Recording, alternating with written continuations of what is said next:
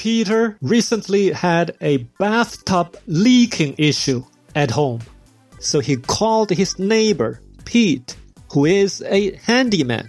Pete came by the same day after work and did a quick examination, then told Peter the problem was the bathtub drain. So he went back right away and grabbed his tool to remove the bathtub drain. Hi, it's Charlie Wan, and welcome to today's episode of The Wissteel Show. He quickly removed the drain and applied some plumber's putty to the bottom of the drain, then installed it back. He said it could solve the problem, but if not, he could come back again. It's already after 9:30 p.m., so Pete quickly left Peter's home. In the next few days, Peter had kept an eye on the leaking spot and noticed that it still leaked, except it was slowly. So he called Pete again, and this time Pete said because he'd be away for a couple of days from the next day, he'd rather come to do it right then. And it was around 8 p.m. He showed up, did a quick look, and told Peter that he needed to buy and change the rubber washer below the drain. Peter said, Okay, let's go. He double checked that a local hardware store was still open before they went together, bought the rubber washer, and came back. They both enjoyed the trip because they also had a friendly chat along the way. After stepping into the bathtub, Pete removed the bathtub drain again, took out the old rubber washer from underneath the opening, which was to be replaced.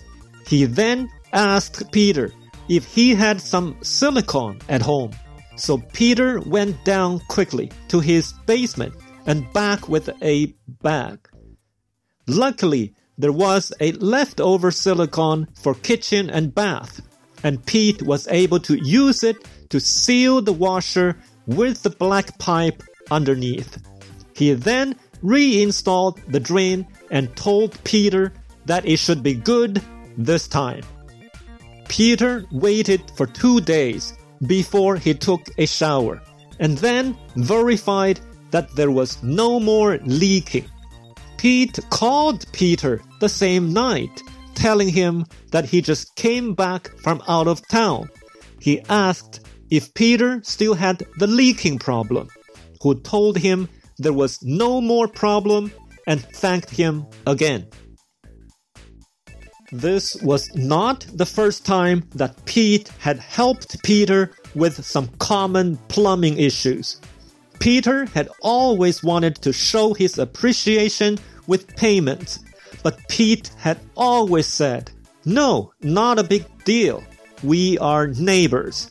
It's been a blessing to have him as a neighbor, and Pete taught Peter to treat his neighbors nicely and always be willing to help.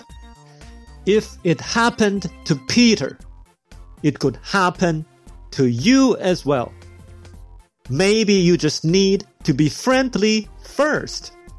Your third best friend is actually your neighbor or neighbors. I hope you liked today's episode. So share the experience of what you have learned in this episode with your family and friends today. What content do you not like to listen? We'd love to hear in the comments below or email to podcast at charlie.app. I will see you or listen with you together next week to another episode of The Wissteel Show.